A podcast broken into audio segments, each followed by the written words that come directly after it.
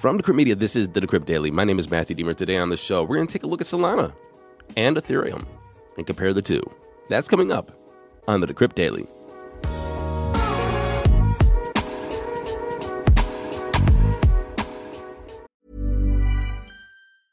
Hiring for your small business? If you're not looking for professionals on LinkedIn, you're looking in the wrong place. That's like looking for your car keys in a fish tank. LinkedIn helps you hire professionals you can't find anywhere else, even those who aren't actively searching for a new job but might be open to the perfect role. In a given month, over 70% of LinkedIn users don't even visit other leading job sites. So start looking in the right place. With LinkedIn, you can hire professionals like a professional. Post your free job on linkedin.com slash people today. Good morning, everyone. It is Monday, September 5th, 2022. So I was telling you I was reaching out to Anatoly Yakovenko to see if he could come on and talk about Solana.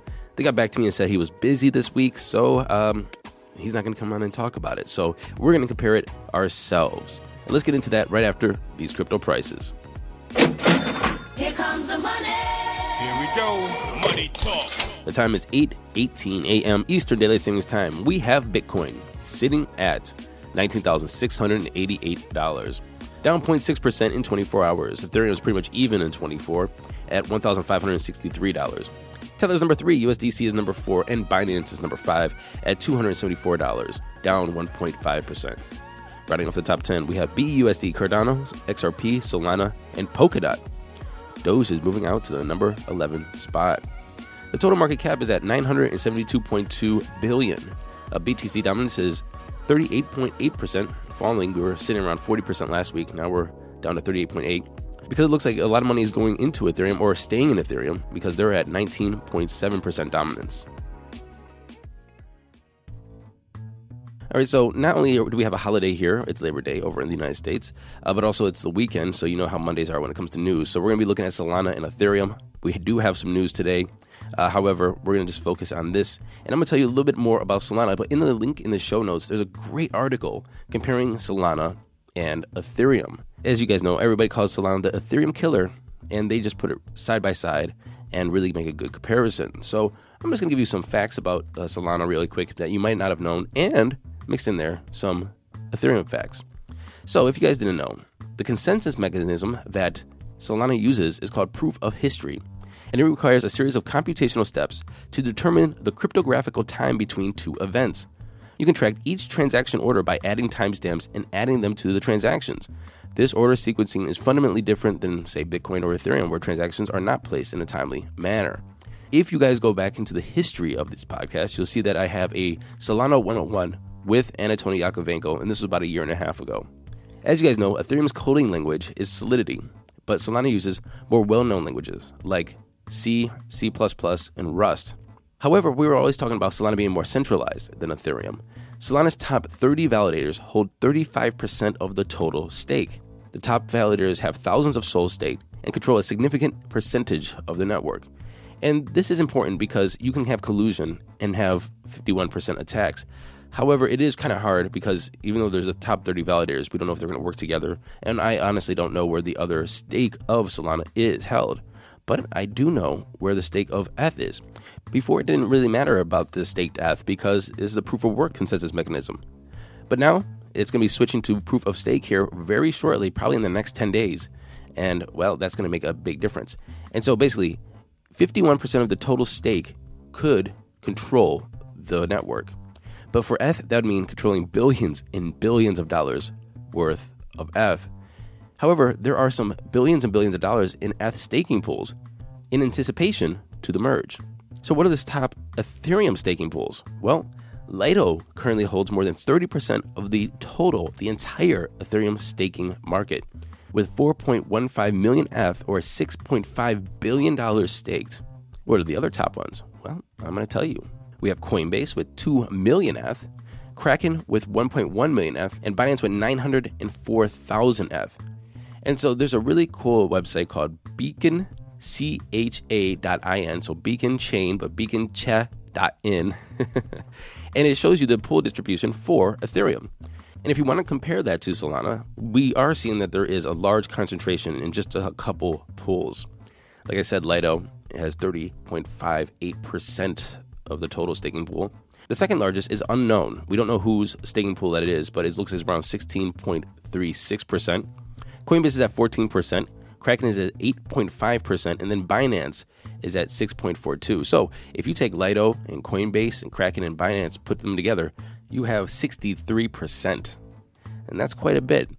Another interesting thing, if you do look at this, is you see that there's a lot of whales that are controlling quite a bit uh, of the network. For example, um, Vitalik, he has 0.05% of the whole network.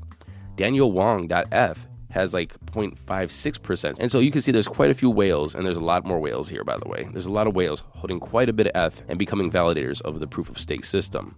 And speaking of Lido Finance, the holders of Lido Finance's native token, the LDO, have seen their hodlings grow 20% over the last week. We're sitting just under $2 today. And that's because people are aping into Lido because of the upcoming merge. So, because of the decentralized nature of Ethereum, Ethereum has never been down. However, Solana has had some outages. Its first outage took place in December of 2020, its second of September 2021. Uh, there's been downtime caused by DDoS attacks. And so with Solana, you can see that there's possible vectors of attacks or vulnerabilities within Solana. However, I mean, a lot of people are using Solana because of its speed and its cost. Right now, Ethereum's average gas fee is around 9 cents, which is super low, to be honest. I mean, we've seen gas fees go pretty high to get things done. But Solana, it never has high gas fees. We're talking about 0.0000053 SOL or like 0.0000014 cents. Oh, by the way, if you guys think the gas prices on Ethereum are going to go lower because of the merge, it's probably not. It's going to be almost exactly the same. One thing that Solana does that's much better than Ethereum is that it can process over 50,000 transactions per second. We're talking about as almost as fast as Visa. Ethereum, maybe around 15 to 30 transactions per second. They do say after the Ethereum merge that the Ethereum network should be able to process around 100,000 TPS or transactions per second, but they're going to work up to that. It's not initially. So Solana's still going to have the upper hand there. However, when you're comparing Solana and Ethereum, when we're talking about, say, market cap, Ethereum has like almost a $200 billion market cap. Solana, on the other hand, only 10 billion. And when you're talking about how much total lock value in both networks, Ethereum is like 53 billion and Solana is around 2.5 billion. So there is a huge difference between how much is being used, how much value is in these two networks, and I guess just the adoption of each of them. And we're going to have to see what happens after the merge.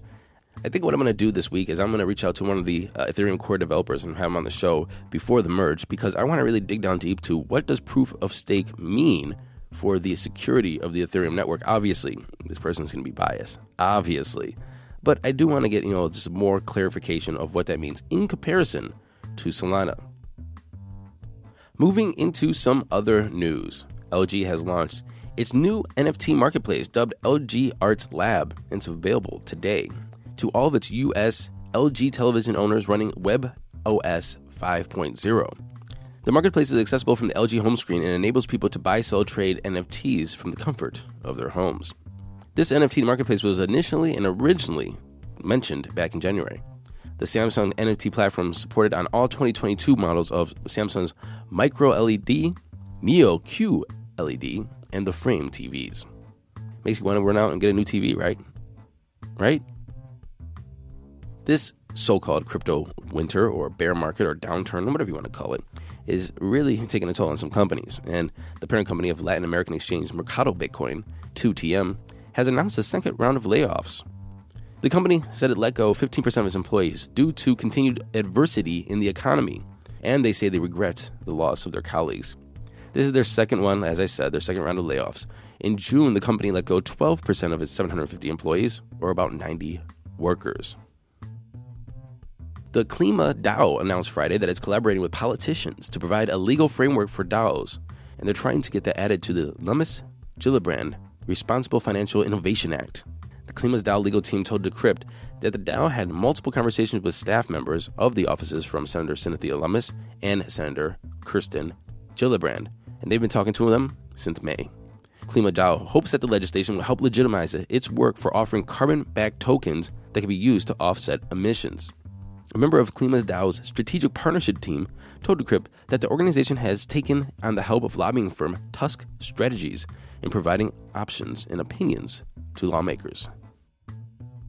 And finally, we have a date for the Cardano hard fork, the Vasil hard fork. It's going to occur on September 22nd, about one week after Ethereum's merge on September 15th, or around there, September 15th.